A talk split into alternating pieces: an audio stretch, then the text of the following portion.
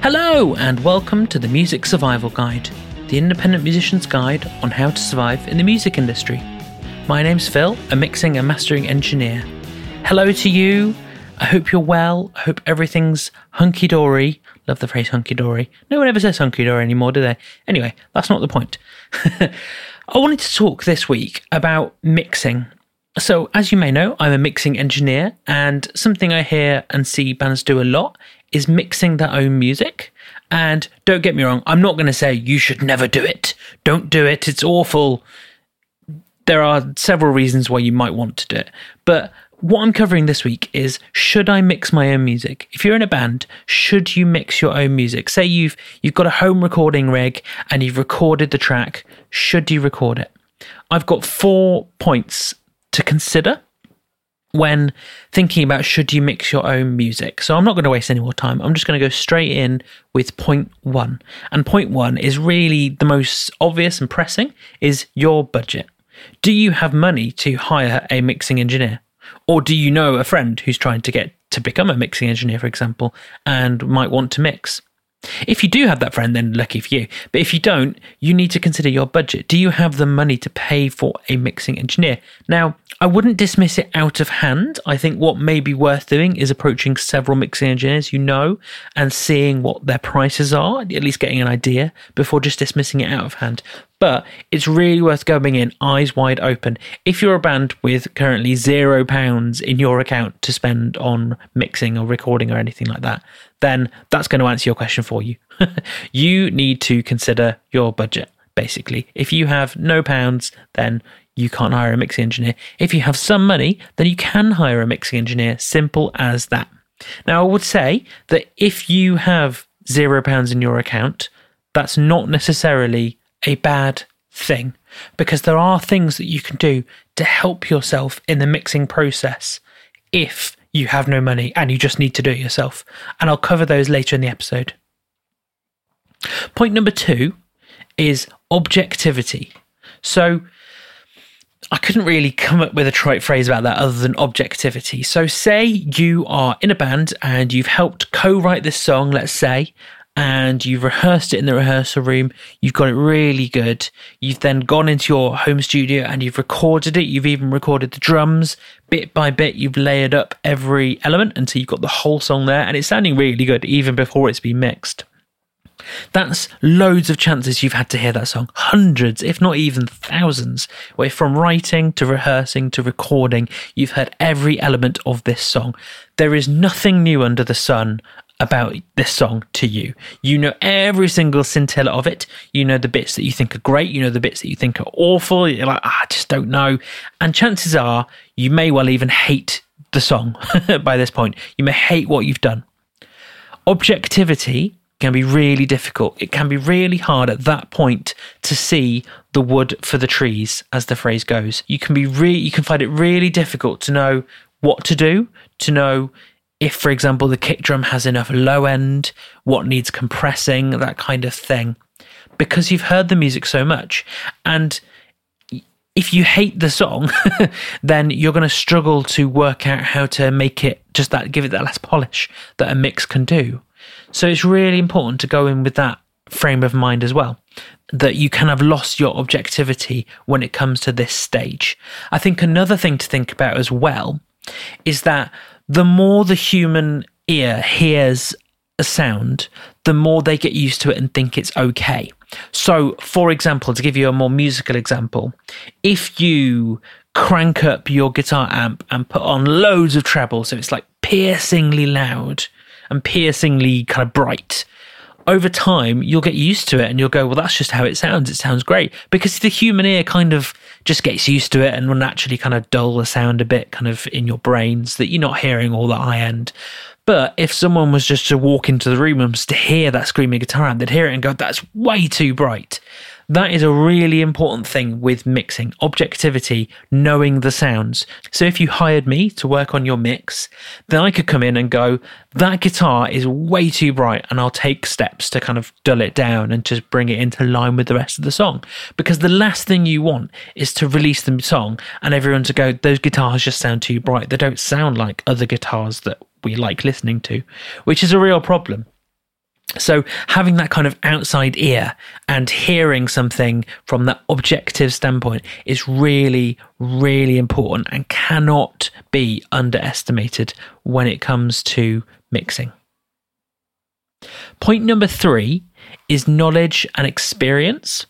So, if you're in a band, say you have spent lots of time learning how to write and writing, you spent lots of time with your instrument and learning how to get the most out of it, that's great. Mixing is a whole different skill. It, just ask anyone you know who mixes in any way, and they will tell you that it is a steep, steep learning curve. I know this when I first learned. It's such a steep learning curve where there's loads of compressors and EQs and reverbs and all sorts of things. And it's how do you use those things effectively? How do you use them in a way that's not going to damage the song? It's actually going to help the song. That is really, really important when you're hiring a mixing engineer, you're not necessarily hiring them for their equipment and all their plugins and all that kind of thing. What you're actually hiring them for is their judgment and their ear. So the mixing engineer has spent a long time in the same way that you have spent a long time learning your instrument and perfecting that. A mixing engineer has spent a long time perfecting and understanding what makes a good mix. How do you get a track from where it is to where you want it to go? What effects do you need to use? What effects don't you need to use? What's going to hurt the track rather than help it? That kind of thing. That is what you get from hiring a mixing engineer. And if you are not sufficiently knowledgeable and experienced, it can damage your track, unfortunately.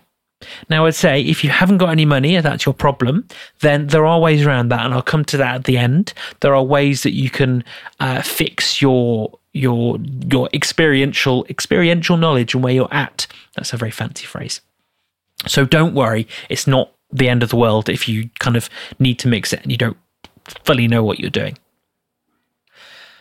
The last point I've got here is a quality listening environment. So, a mixing engineer has a room, usually a space, whatever it is, where they know how good music sounds in it. So, I'm sat here currently in my mixing room. I've got my speakers that I can see here. I've got headphones on my head that I use every single day.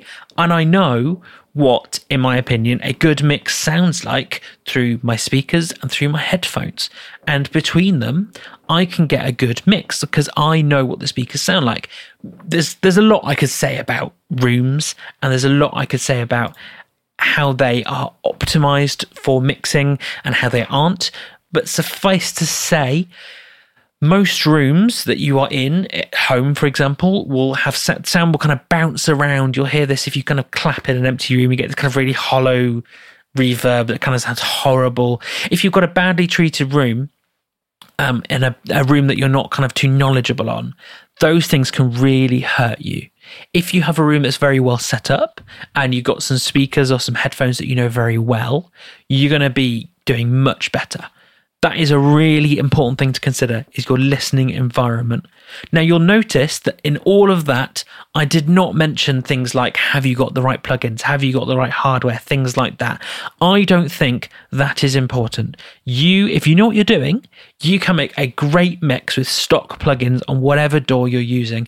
That is really important to know. You don't need to spend money to have a good mix. You just need to know what the tools you're using do, and you have to trust and know your listening environment. If you have those things, along with some knowledge and experience, you can go really far with this.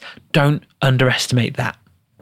Now, I wanted to say if you don't have knowledge and experience and you're worried about going into it, there's two things that I would do. I would firstly go, he said with trepidation, go onto YouTube and get some of the basics of how to mix. There's loads of YouTubers who offer mixing advice and mixing thoughts. I would suggest that the best place to go is a guy called Joe Gilder. He's an American guy. He is a great mixing engineer and he uses lots of stock plugins within his DAW, which is Studio One, which is actually what I use as well. But it's lots of tips and advice that you can apply to other DAWs and other songs. And there's several series where he goes through an entire mix of a song top to bottom and he explains what he's doing and he explains why he's doing it, which is a great way of learning. If you've never, if you want to get into mixing and you want to get into it and you just don't know where to start with your skills, I'd say start there because it's free. So you're not losing anything if you don't find it very useful. But it's just a great grounding, a great basis in how basically do these things work. So Joe Gilder, I'll put a link in the show notes for him if that interests you. Secondly, if you feel like you know these tools, but you don't say quite trust your listening environment, things like that, and you don't have the budget to hire a mixing engineer, don't worry. What I'd say is you can contact me through the show notes. There's my email there, things like that. There's my Instagram page, however you want to drop me a message. Contact me and give me a link to your mix, even if it's in progress or if it's finished. And I will suggest to you what I think you need to do to make that mix even better. I love hearing people's mixes and suggesting what they could do to just get it that little bit better, whatever it is. And kind of tapping into my knowledge is something I'm very willing for you to do. I'm not going to charge you for it because I'm just listening to a song and sharing my thoughts. So please feel free to do that. Don't feel like you can't contact me because you haven't got the budget to pay me to mix your song. Don't worry. Just send me a link and I will honestly and genuinely tell you what I think. I'm using my quality listening environment and my knowledge and my experience to tell you what your song needs to get to the next level.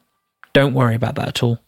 However, I would genuinely suggest if you have the budget for it, hire a mixing engineer.